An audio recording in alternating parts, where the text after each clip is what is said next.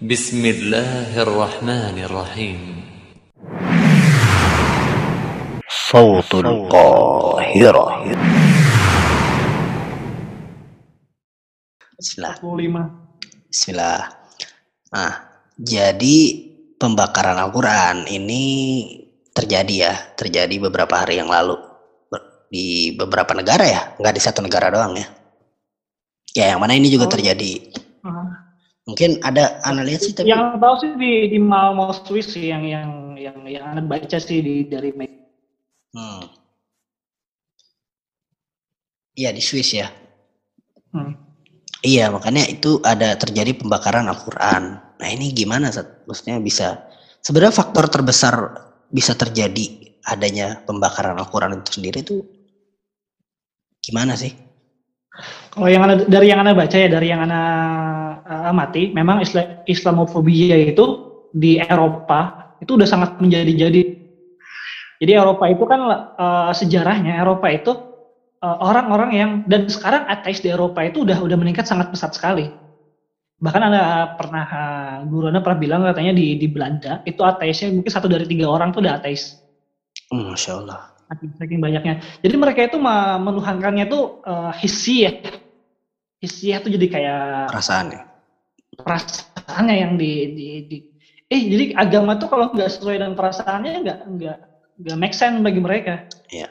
Jadi itu yang di yang dituhankan ba- bagi mereka dan Islam datang mungkin karena banyaknya eh, apa pengungsi dari dari negara-negara negara-negara Arab, negara-negara Islam yang bermasalah di negaranya entah konflik entah eh, dan sebagainya masuk ke negara-negara Eropa mencari suaka. Nah, ketika banyaknya eh, pengungsi negara mus dari negara Muslim yang ada di Eropa itu menimbulkan yaitu apa ya memantik lagi Islamofobia yang sudah ada sebelumnya. Jadi ya Hmm. sebagian mereka yang nggak suka Islam ya, ya dengan cara seperti itu ekspresi mereka me- meluapkan kebenciannya dengan membakar Al-Quran ya jelas kita kita marah kita kita Hmm. kesal. Cuman yang setahu Ana, ini kan unsur politiknya sangat kental sekali, Ya. sangat kuat sekali unsur politiknya dan dan uh, Uni Eropa juga udah mulai bertindak dan negara-negara ya jadi sudah jadi isu negara lah. Dan kan karena Hmm. juga uh, negara-negara teluk kan negara Timur Tengah juga kan lebih mereka untuk uh, embargo segala macam dan dan masalah hubungan internasionalnya sangat-sangat pelik. Dan tapi menurut Hmm. Ana ini tinggal uh, impactnya ke kita apa sih? Impactnya kita apa sih da- dari dari dari, itu. dari pembakaran Al-Quran ini apa apa yang apa yang bisa apa yang terjadi pada kita gitu? Apakah kita ya marah jelas semua orang marah dengan uh, dengan kitab sucinya di, dilecehkan gitu kan? Hmm. Tapi impactnya tuh apa? Cuman gitu aja kita baca baca berita gitu aja, tah marah gitu aja atau seperti apa? Apa Ya, apa ini uh, dampaknya kita apa? Hmm. Iya. Hmm. Kalau menurut Anda sih ya ini harusnya harusnya bagi kaum muslimin setelah tahu pembakaran Al-Qur'an yang membuat kita semakin semakin semakin uh, bersemangat untuk uh, belajar Al-Qur'an lagi, menghafal Al-Qur'an lagi. Bahkan kalau seandainya pun saat dikatakan seandainya pun orang kafir itu membakar seluruh Al-Qur'an di muka bumi ini, itu Hmm. Al-Qur'an itu tetap ada saat di dada-dada kaum muslimin karena Allah Subhanahu wa taala berfirman, "Inna nahnu nazzalna dzikra wa inna lahu Lah, apa? hafizun.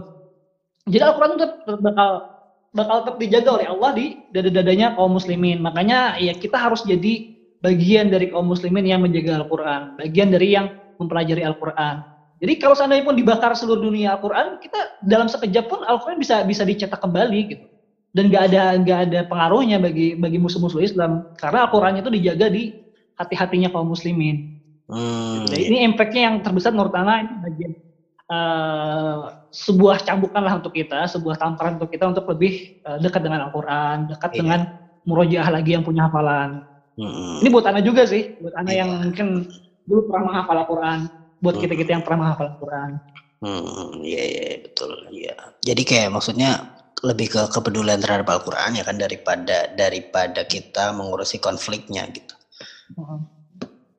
Betul. Ka- tapi kalau sikap kita ya, sikap kita terhadap istilahnya pelecehan em, terhadap Al-Quran sendiri atau ya itu eh, atau penghinaan terhadap Al-Quran ini gitu. Ini sikap kita tuh gimana sih kalau misalnya seandainya ini terjadi di sekitar kita? Kan udah kembali lagi ke hadis Nabi SAW, saat man ra'a minkum mungkaran kan, Hmm. Dan siapa yang melihat kemungkarannya kita ya kalau kita bisa mengubahnya dengan dengan dengan uh, tangan kita dengan kekuasaan kita ya kita ubah. Kalau seandainya kita nggak bisa ya kita kita ingkari dengan dengan hati. Hmm, kalau nggak bisa ya. itu jangan jangan ucapkan dulu. Kalau nggak bisa kita ingkari dengan hati. Itu hmm. selama selama selama lemahnya iman. Iya. Yeah. ya udah udah dikabarkan dari Nabi SAW terhadap terhadap uh, hal-hal seperti ini gitu, kemungkaran-kemungkaran seperti ini. Hmm, iya, iya. Dan tanpa misalnya harus kita bertindak uh, anarkis gitu. Hmm, iya, iya, iya. Cuma kalau secara secara diri kita ya jelas kita marah, kita uh, kesal dengan dengan pelecehan-pelecehan yang dilakukan oleh uh, kaum kaum kufar di luar sana gitu. Hmm. Iya, iya, iya, iya juga sih. Ha. Jadi kayak ya kalau misalnya memang kita mampu, kita punya kemampuan untuk mengingkari uh, dengan tangan ya, maksudnya merubah kemungkaran itu dengan tangan kita, istilahnya memperbaiki keadaannya dengan tangan kita ya berarti kita lakukan. Kalau nggak bisa dengan lisan, kalau nggak bisa dengan hati ya. Dan tangan itu dimasukkan para ulama ya, maksudnya kekuasaan, bukan dengan tangan ya, maksudnya kita langsung kita, iya. orang bakar kan depan kita, Uh, maksudnya kita langsung kita hajar orangnya nggak seperti itu juga. Iya, kita iya. kuasa misalnya kita punya kuasa lebih ya. Jadi seperti itu. Ya, ya, ya. Jadi dalam dalam dalam ingkar uh, dalam amar ma'ruf nahi mungkar sendiri ada ada doabitnya lagi. Ada doabitnya lagi. Ya ada doa, ada ada poin-poin yang harus diperhatikan lagi gitu. Jadi juga nggak nggak sembarang main hakim sendiri juga gitu. Ya itu berarti sama seperti mengingkari kemungkaran yang lain juga ya sama seperti mengingkari kemungkaran yang lain. Iya, tapi intinya berarti itu sebuah kemungkaran yang harus kita ingkari itu harus digarisbawahi dulu gitu. Bahwa adanya penghinaan terhadap Al-Qur'an itu ya sebuah kemungkaran yang harus kita ingkari gitu, yang paling besarnya itu gitu. Nah, kalau misalnya buat terjadi dari jauh gini nih eh, menyatakan apa namanya menyatakan eh, kemarahan atau kekecewaan di sosial media atau di media-media misalnya itu jadi hal yang efektif nggak sih sebetulnya? kita. Tergantung dampaknya lagi. Seandainya kita misalnya orang-orang yang punya, kita bisa mungkin uh, influencer atau orang-orang yang punya didengar, punya pengikut, orang-orang yang punya disorot oleh oleh para netizen, yang hmm. dia bisa mengedukasi masyarakat bahwa ini sebuah kesalahan, bahwa ini uh, sesuatu yang harus kita ingkari, ya itu gak jadi masalah, Ustaz. Cuma hmm. kalau seandainya kita uh, di ber, berpendapat, cuman kita impactnya dulu ya apa? impact impact impact komentar kita tuh apa gitu kalau kita pengen ma sebagaimana yang kita sebutkan tadi misalnya kita pengen uh, ngajar kaum muslimin biar kita lebih dekat lagi dengan Al-Qur'an misalnya kita ya udah nih ya kufar tuh emang dari dulu kelakuan itu emang gitu gitu mereka yeah. bakal Quran emang dari dulu kayak gitu kan ber, selama Ramadhan kan mereka bikin karikaturnya Nabi Muhammad hmm. itu karena ekspresi mereka terhadap Islam ekspresi hmm. kita ya kita marah itu kita marah hmm. kalau oh, kalau kita punya kekuasaannya ya kita bisa bisa uh, merubah kemungkaran dengan kekuasaan kita. Cuma kan kita kan pertama kita sangat jauh, terus kita kan uh, mereka uh, sebuah negara gitu, orang di sebuah negara yang lain dengan dengan negara kita gitu. Iya, impactnya kita itu apa gitu? Impactnya impactnya kita bikin bikin postingan atau kita bikin uh, statement hmm. di sosial media itu apa? Kalau kita pengen ngajarin orang-orang bahwa ini sesuatu yang salah, karena kadang-kadang gini, saat kalau kita nggak speak up, kalau kita nggak bilang bahwa ini tuh salah, kadang-kadang orang juga bakalan ya seperti yang kita bahas kemarin ya, uh, kalau kemaksudan tuh karena sesuatu yang salah itu dianggap biasa. Yeah. Jadi memang harus harus dibiasakan dulu bahwa ini salah ya kita katakan salah, kita berikan impact. Kita jelaskan bahwa solusinya apa, hikmahnya apa. Solusinya yeah. apa ya kita jangan uh, hik salah satu hikmahnya kita salah hikmahnya kita harus dekat dengan Al-Qur'an, kita dekat dekat dengan uh, belajarnya lagi, murojaah lagi, hmm. kita menghafalnya lagi kalau yang belum belum pernah menghafal. Iya, iya, iya. Iya, iya sih betul betul. Jadi poin terbesarnya, poin terbesarnya adalah ya kita tuh harus lebih ke menyadarkan orang kalau ini salah gitu ya lebih ke menjelaskan ke publik ini sebuah kesalahan loh, sebuah kemungkaran loh yang harus diingkari gitu. Gitu nggak sih? Itu soalnya eh, betul. Soalnya kalau nggak di, dikabarkan seperti itu, ya tadi bisa bisa jadi suatu hari bahwa dianggap bakar Al-Quran itu hal-hal yang biasa aja. Iya. Yeah. Kalau nggak kalau nggak memang di memang diwacanakan bahwa diwacanakan di, di dikabarkan bahwa ini itu sebuah sebuah kesalahan gitu. Bisa jadi dianggap dianggap hal biasa karena kan kemaksiatan-kemaksiatan itu ya kalau dianggap kalau sudah keseringan dan dikerjakan oleh orang banyak itu akan dianggap hal yang biasa. Iya, iya, iya. iya. Atau bisa juga kadang-kadang orang orang malah hatinya itu malah mati Ustaz. Malah hatinya itu malah nggak ada tersentuh gitu. Hmm. Kalau nggak kita kabarkan bahwa ini kesalahan, orang malah mungkin orang kufar bakal lakukan di luar sana dianggap ya udah biasa aja gitu. Tanpa ada ke- kesedihan di hatinya, tanpa ada kekecewaan di hatinya kan kalau nggak kita kabarkan oh bahwa ini ini kitab suci kita nih. Ini kita uh, ini kita harus marah nih kalau Hmm. kalau seandainya kita diam-diam diam-diam aja bisa jadi suatu hari orang-orang malah jadi kosong gitu malah nggak ada terhadap terhadap pembelaan terhadap terhadap ke- kehormatan Hmm, yeah. Mhm.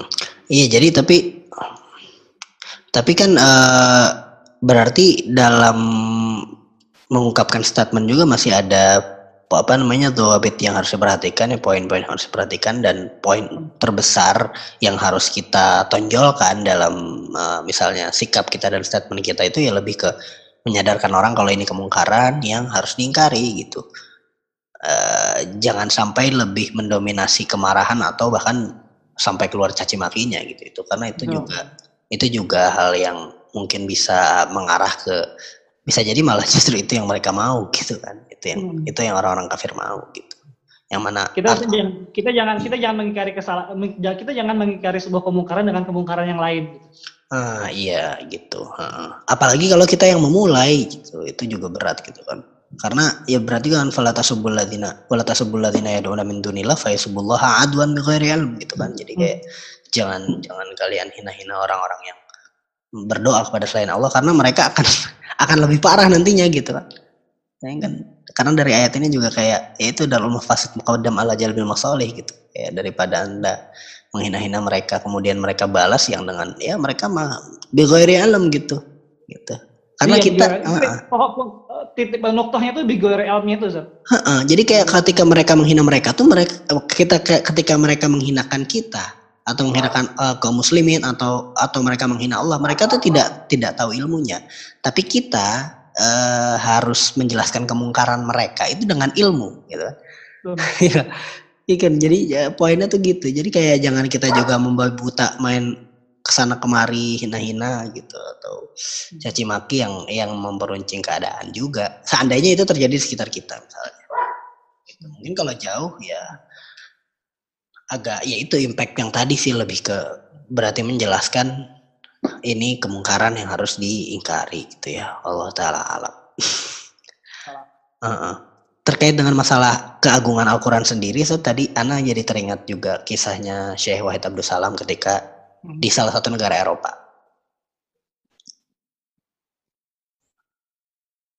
Jadi beliau eh, sedang berkumpul sama ada orang non Muslim, kemudian ada orang yang eh, orang Muslim sih kayaknya eh, Nasoro ya, ada orang Nasoro, kemudian ada orang eh, Muslim di situ, ada orang Muslim, ada orang non Muslim itu dikumpulkan. Kemudian ditanyalah sama Wahid Abdul Salam nih, eh siapa di antara orang-orang non Muslim yang ha- hafal kitab suci mereka gitu? Gak ada. Kemudian ditanya ke orang Muslim, siapa yang eh, di antara kalian yang hafal satu Al-Quran kamil? Ya satu dua orang lah angkat tangan. Eh, kemudian ditanya lagi ke orang non Muslim ini, antum ada nggak hafal eh, beberapa bagian dari eh, kitab suci antum gitu, gitu dari kitab-kitab antum. Kemudian ha, kemudian enggak kayak enggak ada enggak ada yang angkat juga. Kemudian orang muslim ditanya ada yang hafal sekian juz? Gitu. Ada yang angkat. Mulai banyak. Kemudian ditanya lagi antum ada nggak hafal satu surat atau satu ayat dari kitab suci antum ke orang-orang non muslim gak ada yang angkat tangan lagi kemudian ditanya orang muslim gitu "Eh, ada yang hafal surat anas semua yang angkat tangan Masya Allah. Di situ orang kafir langsung asyhadu alla ilaha illallah. Kemudian akhirnya mereka bersyahadat gitu. Kayak mereka sadar gitu. Ya itu Di, eh, di? Eropa Ustaz. Hah? Di Eropa. kisah, kisah di Eropa. Iya di Eropa, di salah satu negara Eropa. Anda lupa negaranya di mana persisnya. Cuma ini uh, cerita beliau tentang keagungan Al-Quran bahwa iya itu.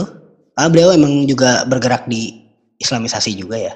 Jadi memang uh, sering ke sana kembali menjelaskan itu. Jadi ya itu uh, bahwa tiba-tiba orang-orang nih ya itu sesepele kayak menyadarkan orang-orang kafir gitu bahwa mereka mereka bahkan tidak hafal kitab sucinya gitu. Orang muslim nih ini cukup dengan ngaku muslim dan mereka juga bahkan mereka bisa hafal surat Anas gitu loh. Atau bahkan Al-Fatihah ya. Apalagi kalau ditanya Al-Fatihah gitu. Nggak hafal tuh. Itu kan uh, fatal. Gua mungkin kalau di Eropa Ustaz, yang setahu Ana, di Eropa itu eh, orang-orang yang uh, banyak orang yang percaya Tuhan, banyak orang yang beragama, cuman mereka nggak taat terhadap terhadap agamanya, dan itu banyak dan itu mayoritas. Dan itu mayoritas orang-orang orang-orang uh, Nasrani misalnya kan, yang mengatakan diri Nasrani, dan mereka itu cuman cuman uh, kalau di istilah kita itu cuman KTP doang gitu. Uh-huh. Kalau istilah kita tuh kalau jadi mereka mereka itu punya agama, mereka sebagiannya sebagiannya percaya Tuhan, sebagiannya ini kita masalah adian lagi ya, kita masalah masalah masalah adian. Jadi sebagiannya itu percaya Tuhan, sebagiannya itu uh, seba, ada sedikit yang percaya Tuhan dan dan taat beribadah. Ada ada sebagian lain yang percaya Tuhan cuma nggak nggak taat beribadah dan ini mayoritas. Hmm. Sebagian lagi tuh nggak uh, tahu Tuhan, eh, nggak uh, percaya Tuhan dan itu masuk ke ateis. Hmm yang paling banyak tuh percaya Tuhan, tahu Tuhan, cuman mereka nggak mau uh, berapa terkekang oleh ibadah kembali lagi karena karena mereka itu yang dituhankan mereka itu seolah yang dituhankan mereka itu adalah hisiah sama akal. Iya. Yeah. Jadi kembali itu seandainya jadi seandainya kalau seandainya ada ada nizom kalau ada uh, rambu-rambu dari dari sebuah agama yang nggak nggak sejalan dengan dengan dengan perasaan mereka atau akal mereka itu langsung langsung ditolak oleh mereka dan itu kebanyakan seperti itu daerah. Makanya mereka kurang kurang tertarik dengan agama sebenarnya. Hmm. Tertarik Dan itu iya. banyak terjadi di Eropa. Hmm. Iya sih.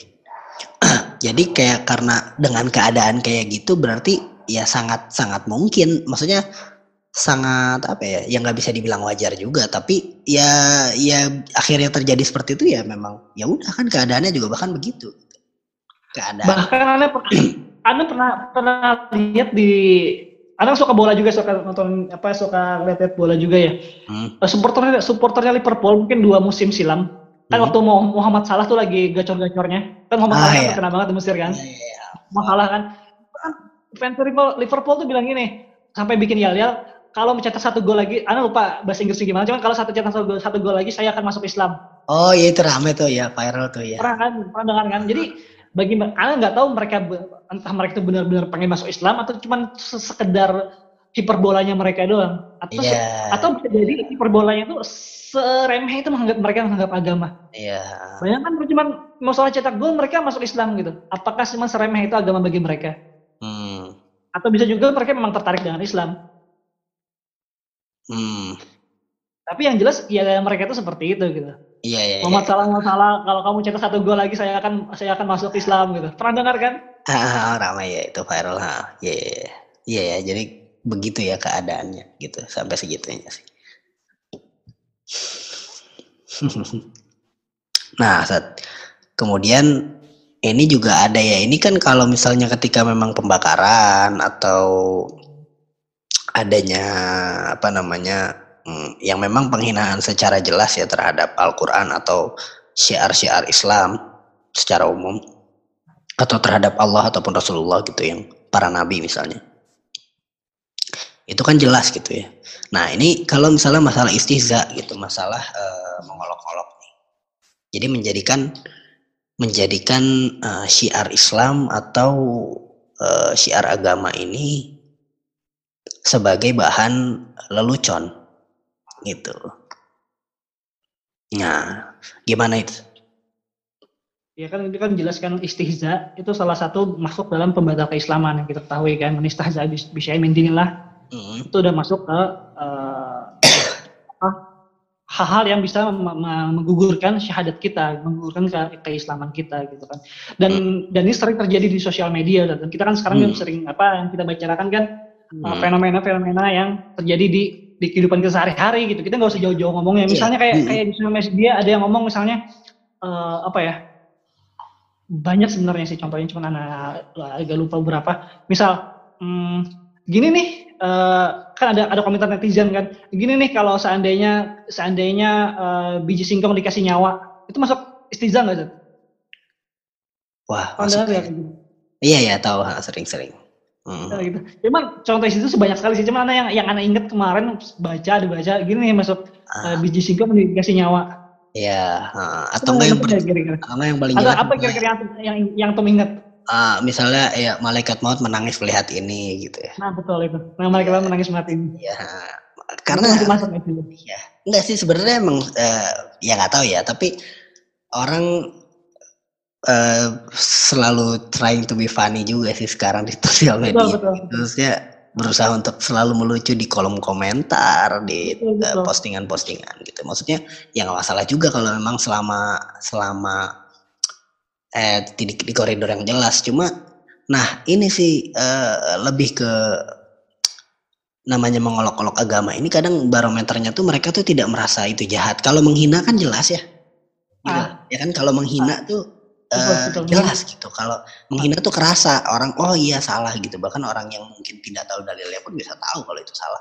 Hmm. Tapi eh, menjadikan eh, syiar Islam atau bahkan eh, Allah Rasulullah gitu sebagai objek eh, bercandaan. Nah ini yang yang kadang orang nggak tahu atau orang nggak nggak ngerasa itu jahat gitu.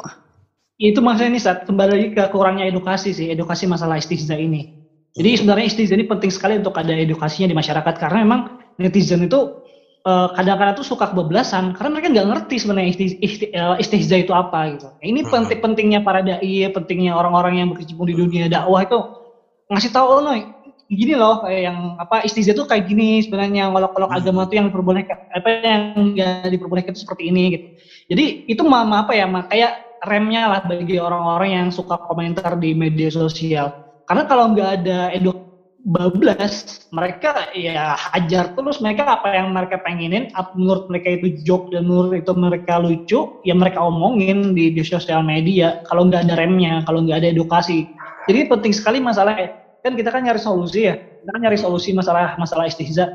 Ya kita kan nggak bisa membendung kalimat setiap orang, setiap orang punya jempol, setiap orang punya pikiran Iya. yang kita bisa ya kita kita ngasih counter terhadap hal itu gitu kita Hmm. ngasih counter terhadap itu jadi jelas kita ya ngasih edukasi masalah istihza masalah eh, karena orang sebagian orang kayaknya nggak ngerti deh isti, ist- apa istihza itu apa Iya. ngolok itu apa benar kata antum tadi kalau orang kalau orang kalau orang menghina melecehkan tuh jelas Mm-mm. jelas itu kan ini mengolok-olok mengolok-olok yang bagi mereka itu lucu Mm-mm. tapi itu fatal terhadap terhadap hukum Mm-mm. Jadi itu pentingnya edukasi sih menurut edukasi terhadap masyarakat, terhadap netizen. Iya. Mhm. Eh, tapi gini saat eh, maksudnya memang beberapa ya akhir-akhir ini juga ada orang-orang yang memang ketika bercandaan itu bisa nyerempet ke agama yang memang dalam tanda kutip ini se- sebuah hal yang sensitif atau bagi sebagian orang menganggap eh, emang ah kayaknya orang Islam mah terlalu memuliakan banget sih agamanya jadinya nggak boleh bercandain gitu. Padahal kayak ya emang ada ayatnya gitu. Ya emang ini ajaran kita tuh emang nggak boleh nggak boleh diolok-olok gitu. Bukan bukan karena kitanya sensian dan nggak mau eh, agama kita dibercandakan ya tapi emang itu ada aturannya gitu. Itu emang ada ayatnya jelas gitu. Allah melarang kita untuk eh, ngebecandain itu gitu. Itu Ana dulu ketika belajar bab ini Ana awalnya nggak nggak kebayang emang ada ya orang yang bisa berani ngebecandain ayat Allah tapi hari ini Hmm. terjadi gitu bahkan orang ngerasa keren dengan itu itu juga fitnah besar ya Iya, iya. orang ngerasa keren dengan itu gitu orang bisa ngerasa keren dengan eh, ngebecandain hal-hal yang eh, ya ya ada dalam syiar-syiar Islam Jadi kayaknya masuk masuk talbis iblis juga deh. Jadi meramu sesuatu yang jadi cara iblis menyesatkan manusia itu kan macam-macam tingkatannya Zat. Hmm. Dengan dengan kesyirikan, kalau enggak jadi dengan apa meninggalkan yang meninggalkan yang abdul segala macam kan ada tingkatan-tingkatan iblis menyesatkan manusia kan. Nah, ini salah satu trik talbisnya iblis lagi.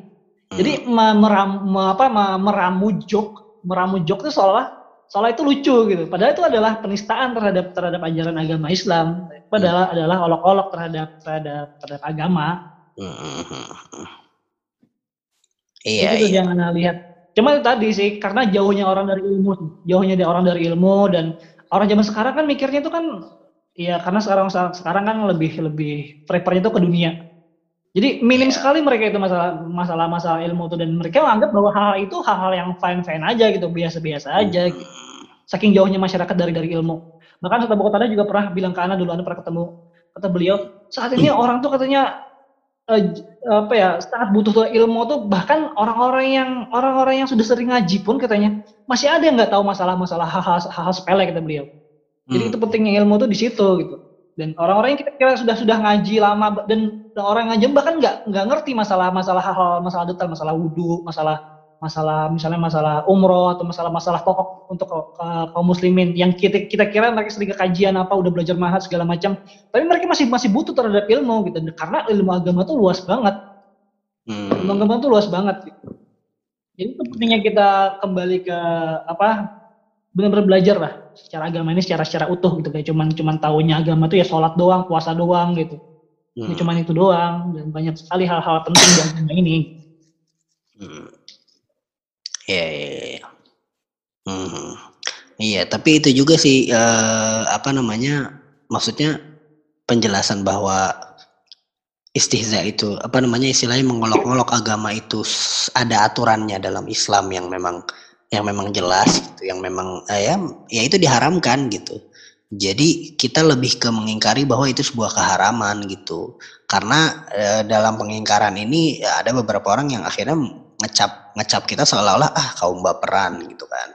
Hmm. Kaum sumbu pendek padahal kayak ya nggak kayak gitu gitu emang karena ada aturannya gitu bukan bukan Oh ada yang ada yang bilang kayak gitu baperan gitu ya? Iya, iya kan baperan kaum sumbu pendek gitu. kayak anda anda terlalu terlalu mudah tersulut gitu. Ya di sisi lain ya itu juga tadi kembali kan berarti reaksinya kan nah, sebenarnya kita bagaimana kita bersikap kan sama seperti uh, tadi penghinaan terhadap Al-Qur'an juga kan yang mana ya ya harus bersikap ya ada dawabitnya dalam ingkarul mungkar itu sendiri gitu nggak bisa nggak bisa main marah-marah apalagi apalagi kalau kayak masalah yang tadi kan dia menghina gitu udah jelas-jelas kan orang ngebakar Al-Quran ya apalagi maksudnya gitu hmm. Nah kalau jelas, nah, nah kalau kalau yang ya, yang istihza atau yang mengolok-olok ini kan kadang-kadang ya ini kadang-kadang kadang-kadang kan orangnya memang menurut dia tidak bermaksud ke sana hmm. atau bahkan dia pun tidak mengerti dan dia tidak iya. merasa kalau dia menghina gitu hmm.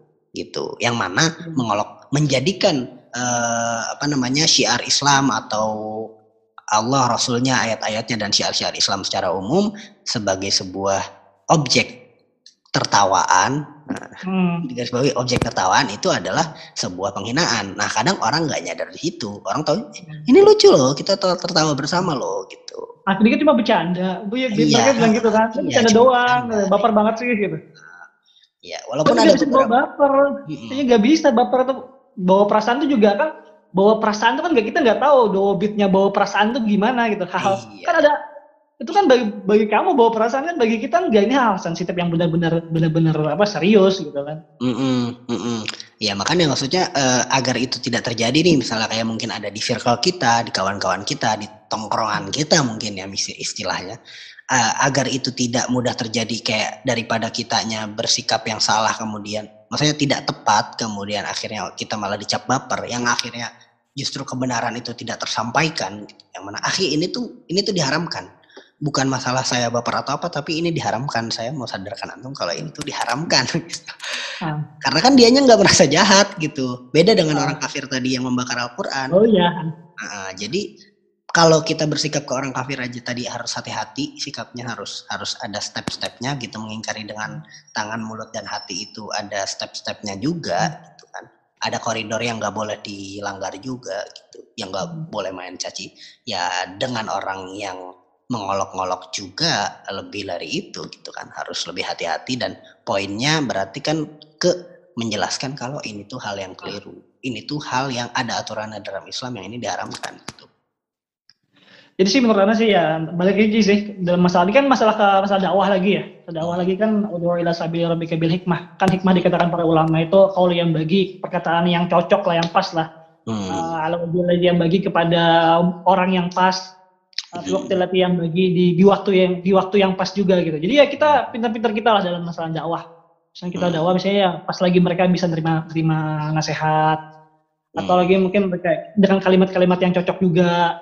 Hmm. Kan tiap orang kan pendekatan beda-beda kan mungkin di, circle, di mungkin di, orang di circle kita ya orang orang luas secara secara umum ya bisa kita kita tulis di sosial media masalah-masalah istizah ini kan itu kan untuk untuk orang secara umum gitu Oh, hmm. secara umum kayak kita kita ada kita jalan secara umum juga gitu.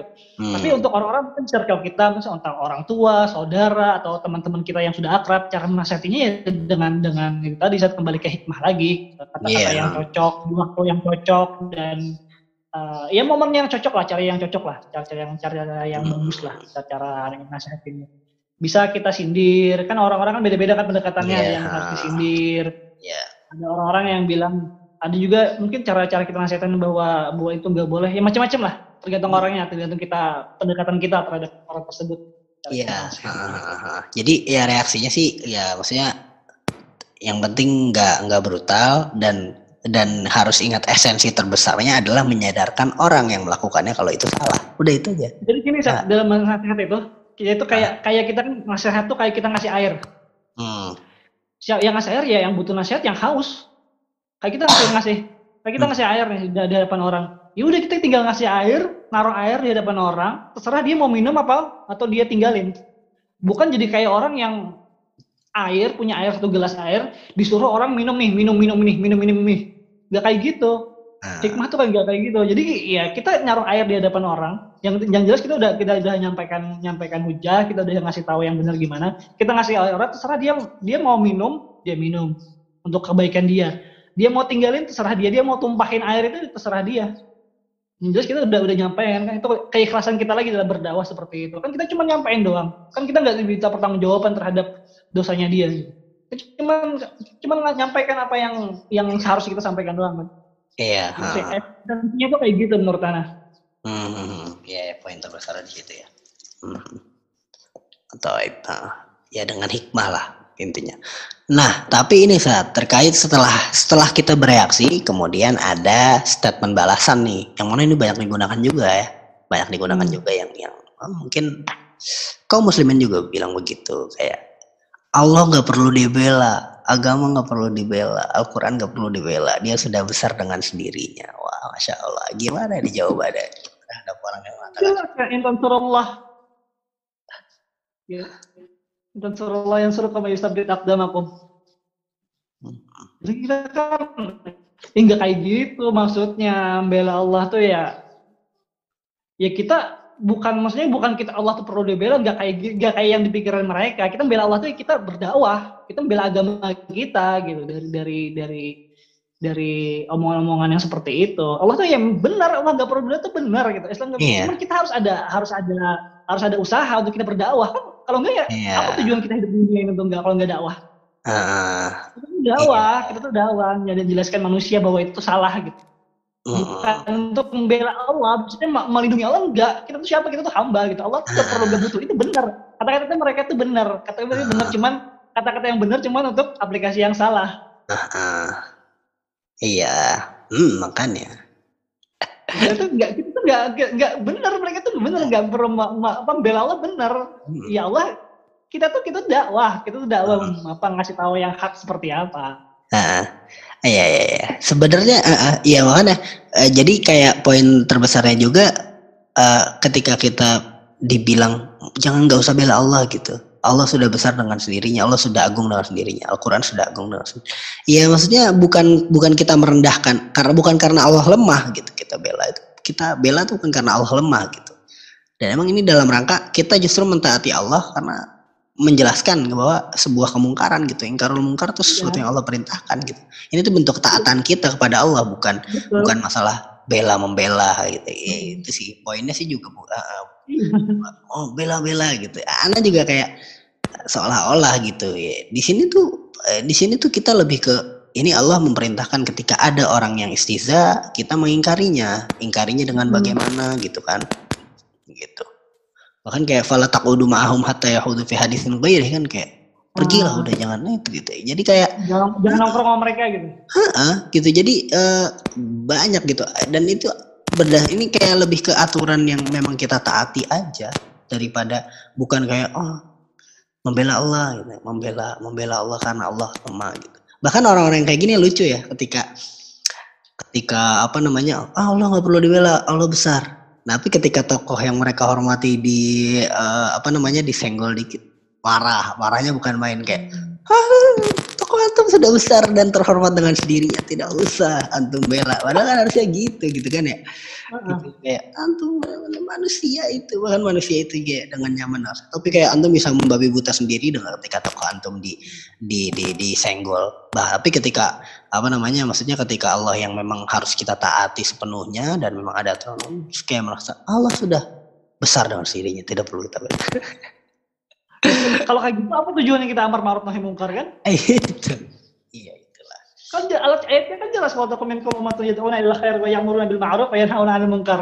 Hmm, Kalau gitu tujuannya apa kira amar ma'ruf nahi mungkar? Kalau kalau kita diam-diam doang gitu. iya nah ya begitulah makanya makanya Itu sih kayak mereka nyari orang-orang yang nyari itu doang, nyari-nyari apa? Nyari kizek apa sih istilahnya tuh? Apa nyari nyari nyari itu doang, nyari nyari masalah doang gitu orang mau kayak Iya. gitu. Enggak orang gak mau kalah doang, orang gak mau Iya. kalah doang. Ah, ah, ah. Iya, Tapi mereka hujannya salah. Gak Iya. mau kalah cuma hujannya salah gitu. iya. Makanya berat sih. Insya Allah sih, aduh. Ah, berat kehidupan pemuda di zaman ini. Udah akhir zaman nih. Tapi ya tiap-tiap zaman tuh Iya, ada tiap ada zaman fitnahnya masing-masing gitu. Ah, Iya, ada fitnahnya masing-masing. Sekarang tuh segalanya mudah, tapi ada poin-poin yang ya membuat kita sedikit lebih gerah dari generasi selanjutnya, eh, generasi sebelumnya maksudnya. Ya, dulu nggak ada nggak ada orang ribut di kolom komentar ya. Sekarang hari ini, ya Allah, keributan di kolom komentar, kemudian Hmm. ya candaan-candaan Iya. terhadap Islam yang ya harus dijelaskan juga kepada orang kalau itu nggak boleh gitu. Itu sih. Dulu orang mungkin nyari-nyari satu satu apa nyari satu apa nyari satu ilmu tuh susah banget, nyari satu hadis mungkin susah susah banget. Mm-mm. Nyari satu guru tuh susah. Sekarang cari gurunya tuh mungkin ada sakunya masing-masing. Iya. Tapi ya itu, Mm. tapi ada fitnahnya masing-masing. Ada masalah ini, masalah jadi ya, ya kita itu lagi lah banyak banyak hati-hati, banyak banyak ya sering-sering ngangkat hal-hal kayak gini Ustaz. Hal gini, Hmm. biar ya, edukasi sih, edukasi ke netizen sih, edukasi ke netizen bahwa ya itu ada bahwa ini ada loh di Islam ini masalah-masalah istihza, ini ada loh di, di, di Islam ini masalah-masalah yang yang bagi kalian itu nggak apa-apa tapi itu salah itu Hmm. banyak banget gitu. Contoh lagi mungkin bisa kita kita lakukan ke eh, bahan obrolan salah selanjutnya mungkin eh, mungkin udah kita bahas belum kemarin masalah eh, bersumpah misalnya bersumpah demi Allah demi Rasulullah itu banyak. Oh iya iya, udah udah upload itu itu. di, di nggak tahu tuh udah udah pernah upload itu. Ah, udah itu udah, iya. udah udah Ah, itu iya. vital juga di masyarakat. Iya Itu iya. iya. Hmm, masalah bersumpah. banyak banyak banyak hal-hal yang dianggap biasa tapi itu sebenarnya melanggar gitu melanggar melanggar eh, syarat agama tanpa tanpa disadari karena karena minimnya mereka terhadap eh, ah, minim terhadap, terhadap apa ya terhadap kecenderungan mereka terhadap agama gitu Ustaz. Iya. karena seolah-olah di sekarang itu orang itu kan ayatnya kan walatan sanasi bakamina dunia Hmm. jadi jangan jangan lupain deh apa bagian dari dunia kalian gitu kan Hmm. seolah orang dibalik sekarang ini Zat. jadi walatan sanasi bakamina akhirah jadi Hmm. seolah-olah ya, ya dunia ini ya buat dunia segala macam nyari duit segala macam hidup bersenang-senang. Eh sedikit deh sisain buat belajar agama. Nggak kayak gitu konsepnya. Hmm. Hidup dunia tuh kan nggak kayak gitu. Hidup hidup tujuan kita hidup tuh ya apa? Tujuan kita hidup tuh ya buat beribadah pada Allah kan. Wa ma umiru illa liya'budullah mukhlishina lahuddin. Tujuan Hmm. kita hidup dari bangun tidur sampai kita mau tidur tuh ya tujuan hidup kita tuh ya ibadah gitu kan. Adapun kita misalnya makan ya buat kita dukung kita ibadah atau kita cari duit, cari maisha ya dukung buat kita ibadah gitu kan. Hmm. Jadi ya sisain buat hidup di dunia kita sedikit gitu kata Allah. Nah orang sekarang kan eh, dibalik kan seolah-olah ya agama tuh cuma pelengkap dari kehidupan dunia ini seolah-olah ya seolah-olah kayak gitu. Jadi karena terlalu banyak uh, spare waktu untuk dunianya yang jadi melupakan hal-hal yang seharusnya dikerjakan ya kayak tadi banyak hal-hal syariat yang dilanggar gara-gara mereka kurangnya mereka terhadap belajar agama. Hmm, iya iya iya. Iya sih. Hmm. Ya intinya masih harus kita masih harus sama-sama banyak belajar lah biar bisa uh, lebih mengerti kalau agama ini luas gitu dan banyak hal-hal biasa yang